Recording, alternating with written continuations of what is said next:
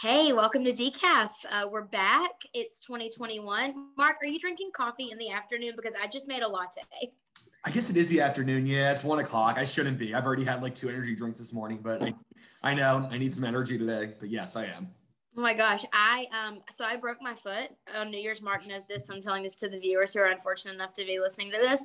Um, I broke my foot um, during the break, and apparently alcohol slows down bone growth, which some may argue that it slows down everything, but it slows down bone growth.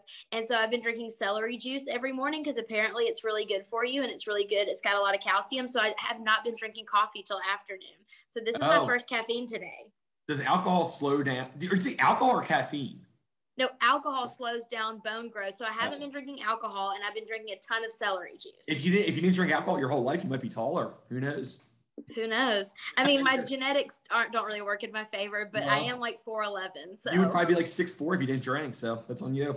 You're gosh, I could have had a WNBA career if I could just give up the marks. Making five grand a year, that'd be incredible.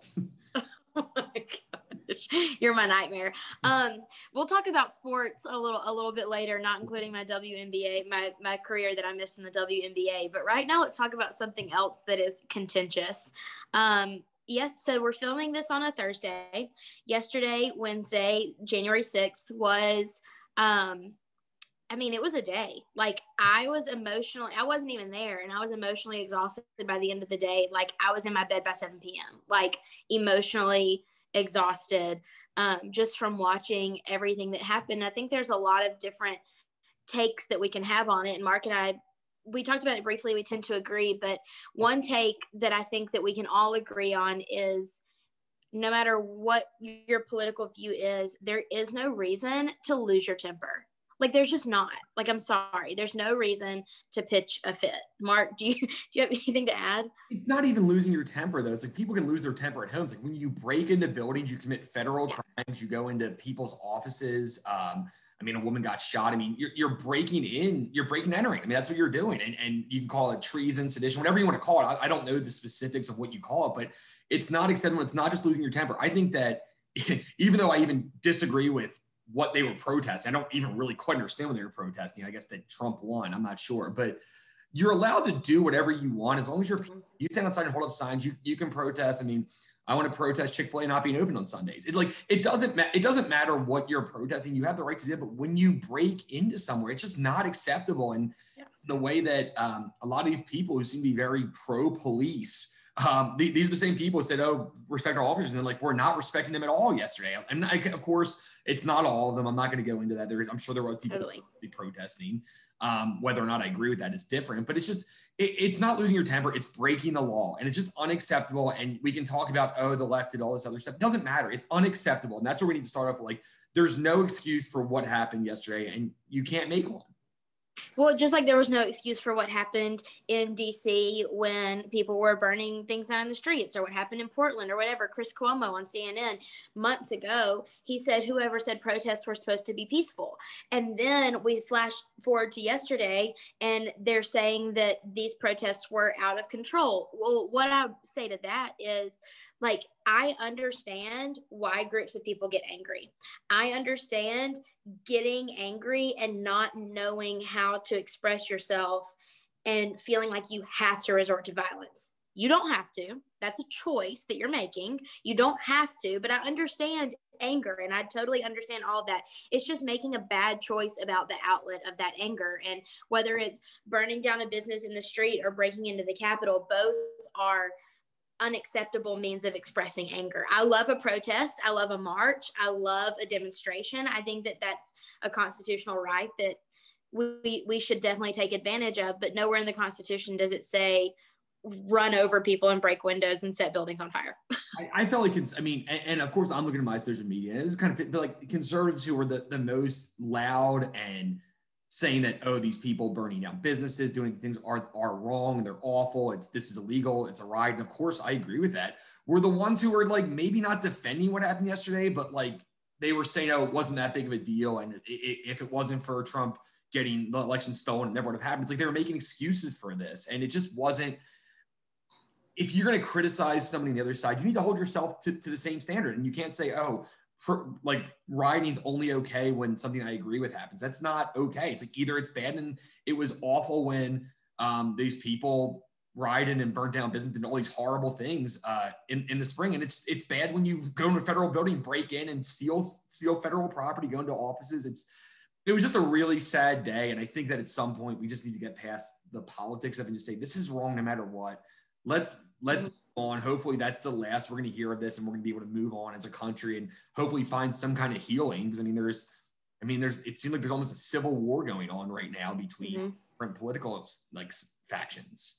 Well, let's zoom out for a second also. And this is what really bugged me today is I get on Twitter and you see celebrities in one breath on Twitter saying that Trump ruined their lives and in the next breath they're giving Vogue a tour of their home on YouTube.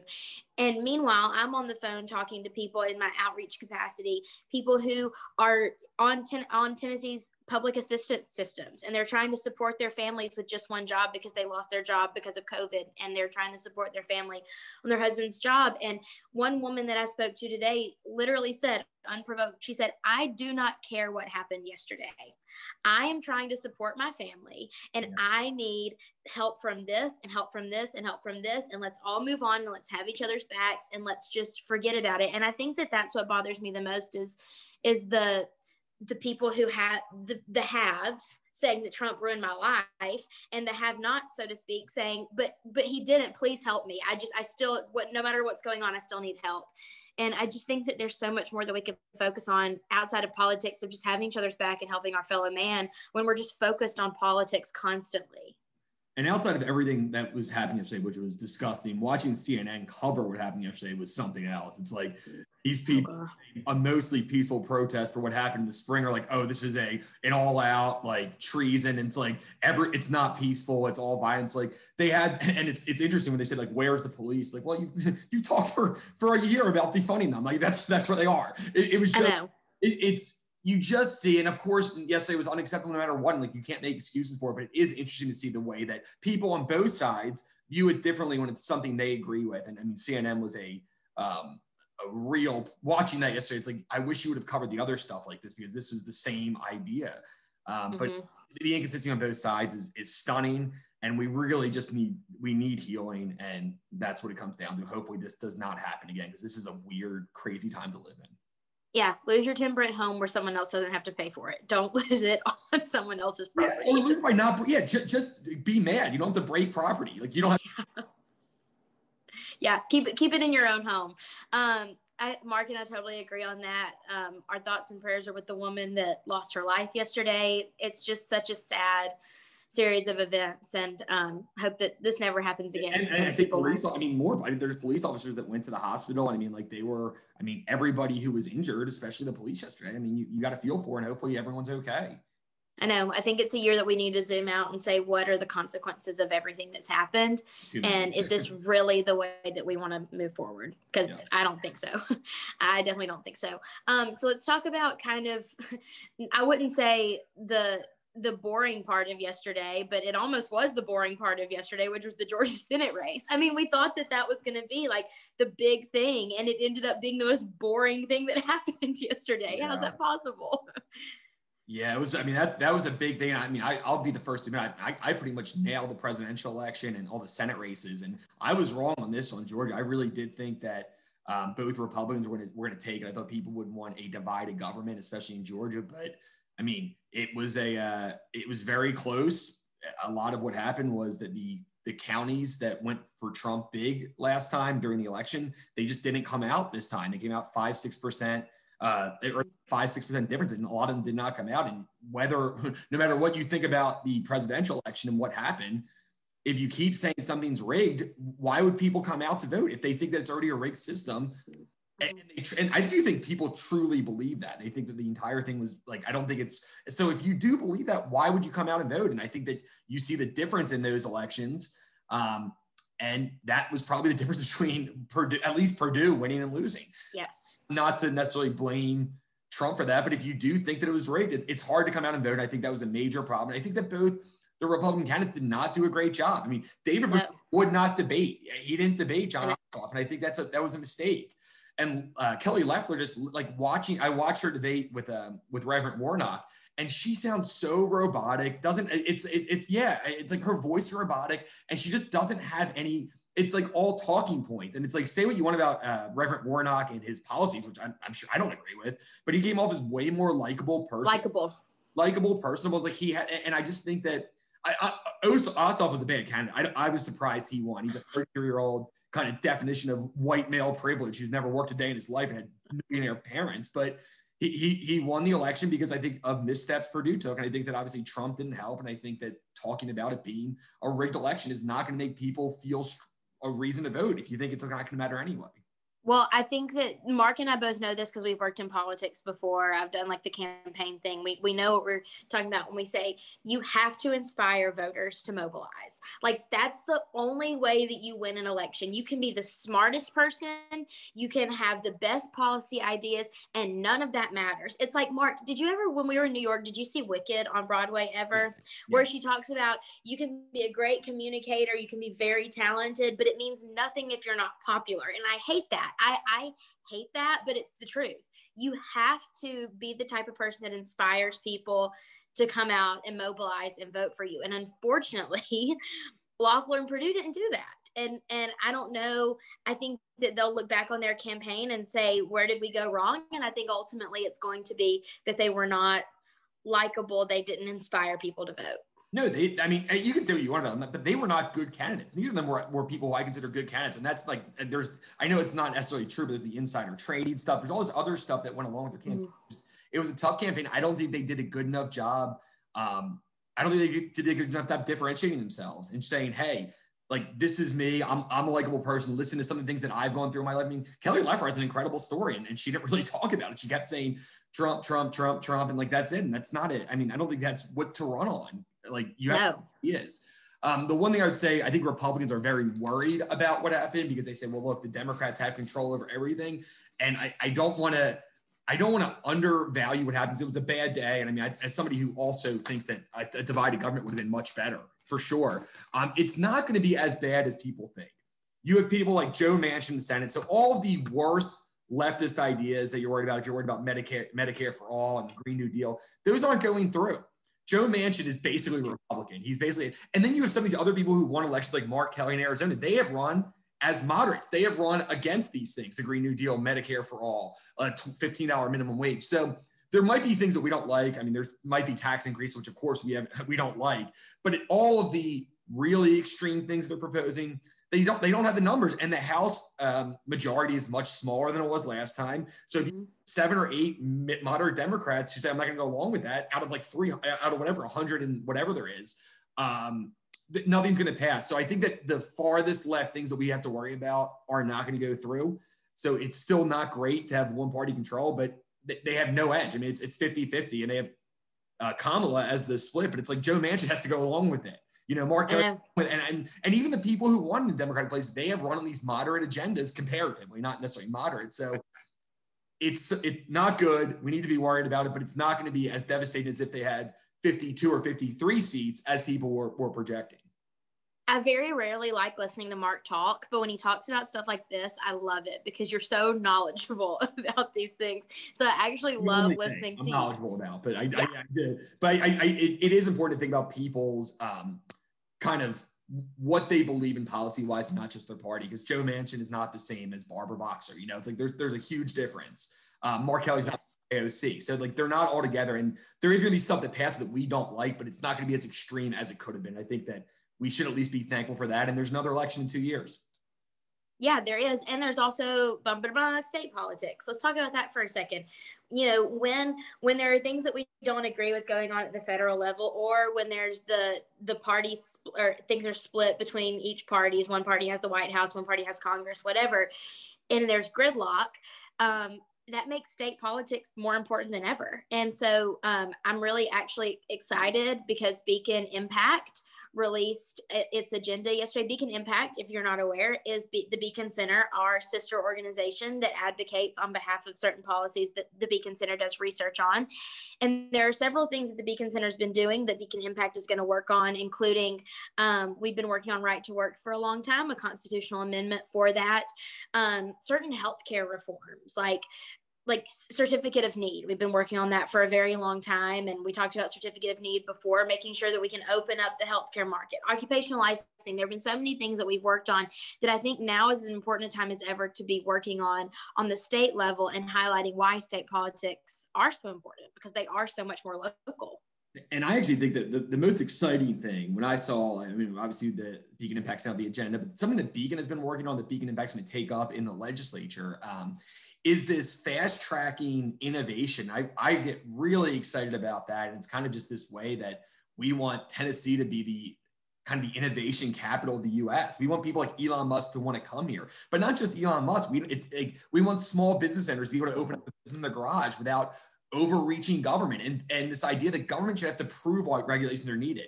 If it's not health or safety related, why are we doing this? All we're doing is hurting entrepreneurs, we're hurting small business owners, we're hurting people like people like Elon Musk just moved to Texas. Why why couldn't he move to Tennessee? I mean, it's the same idea, and a, a, little bit better laws for for innovators and entrepreneurs. And I think that Beacon Beacon Impact working that legislatively and the Beacon Center talking about that and saying, hey, we need to get rid of some of these um, these over regulations and things that have nothing to do with health and safety, so that we can help small business owners. We want them to come here. We want them to feel that the guy who makes whatever, who makes five thousand dollars a year and he wants to start his own business in his garage. And the guy who's a billionaire wants to come here and do it. We want jobs, and these these kind of rules are going to help us create them. So I'm very very excited about that, and that's kind of a hat tip to Justin for kind of looking ahead a year ago and saying, hey, this innovation thing's a really big deal. We should be trying to make Tennessee the most business friendly in the correct way, not giving incentives uh, of of any state. You know, this morning I woke up and I was really thinking. I grew up on really close to the Alabama Georgia line, really close to Atlanta. Atlanta was the biggest city I grew up near, and we went over there all the time to go shopping, to do anything, because in small town Alabama there weren't many shopping options. And I was just thinking this morning about the culture of Atlanta versus Nashville. And Atlanta is such a bigger city than Nashville is still, so many more businesses. The airport's huge. Driving around there is really driving around a big city. But one thing that Nashville has that Atlanta doesn't really have is like a persona of this is where people go to succeed. And traditionally that's because it's a it's music. You know, people go to Nashville to try to succeed in music. But we, we want Nashville and the whole state of Tennessee to be somewhere that people go to succeed in everything. You know, people leave Georgia, p- people leaving Atlanta to come to Nashville. Nashville grows, going to Memphis, going to Knoxville, going to Chattanooga, going wherever to grow these cities into be larger cities all over Tennessee to ultimately help our economy.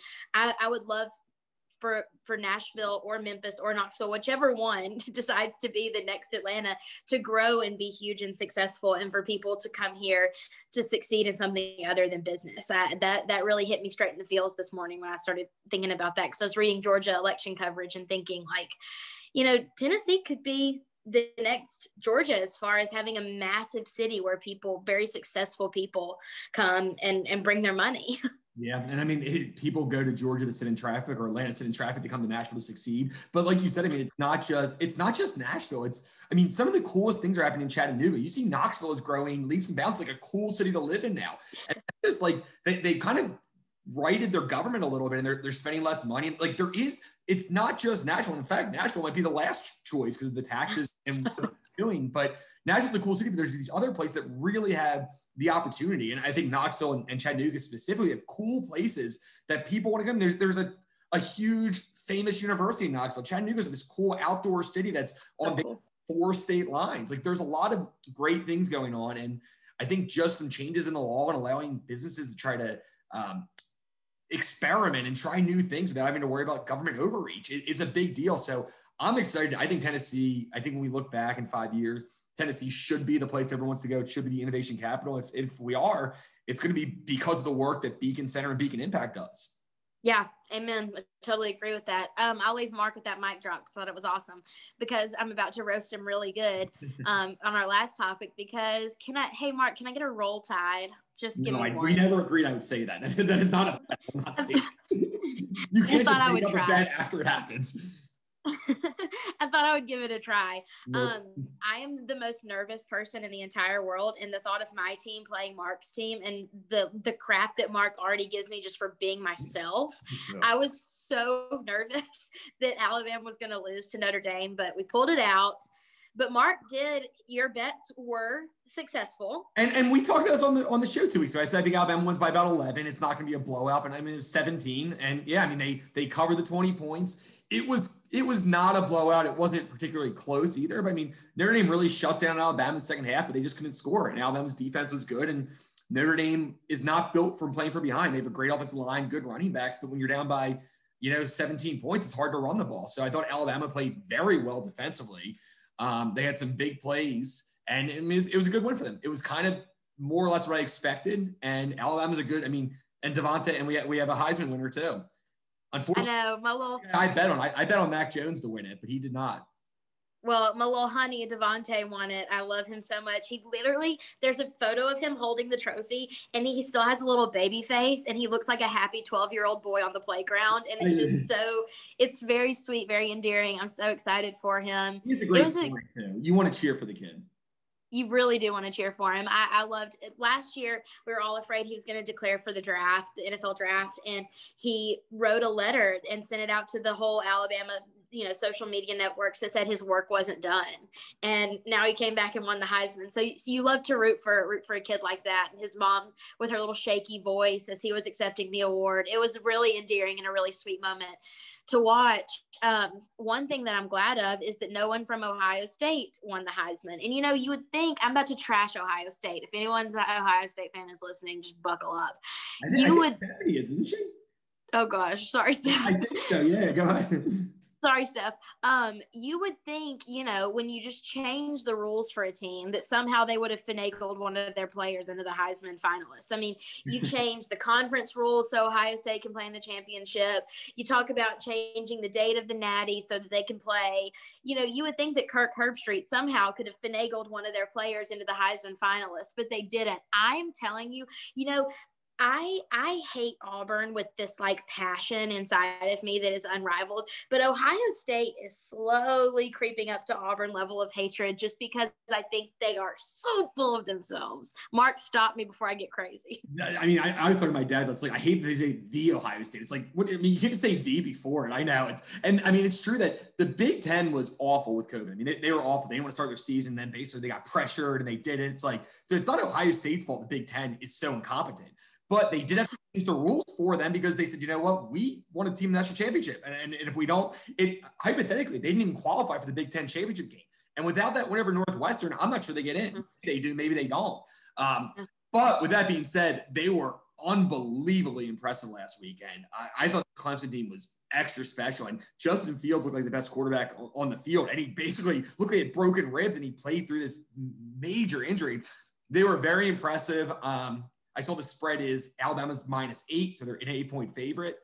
I actually, I think I'm going to go Ohio State for the national championship. I do that. I, I believe in them. I think it will be like a hundred points scored between both teams because both offenses are so good and both yeah. defenses need some work. Um, I can see going either way. I don't feel confident in it. I, I like Ohio State because I'm getting more. You get more money if you bet on them. That's the only. I feel like it's basically a coin flip, though. I mean, it's these are two good teams um, Alabama was not as impressive as I thought they were going to be in the second half. Like Ohio State was really something. Now maybe Clemson's not that good, and that's part of it. Maybe they were just overrated, but I, I don't know. I think it'll be a, a, fun game, and it's good to see. I know you hate Ohio State, but it's good to see it's not the same two teams. At least it's not Alabama Clemson again. You have a different team who's not been in the finals for a while. Yeah, I agree. You know, I have PTSD from the New Year's Day when Alabama played Ohio State in the Sugar Bowl. I think it was in 2015, and I went to that game and we lost to them, and it was brutal. It was so bad that I just don't want to watch us play them again. But um I, you know, it's fun to cheer for someone you really, really hate. Like it's fun to cheer, you know, have your team going at someone you really hate. Like Clemson, I don't really hate them. Like I like Dabo; he's an Alabama guy.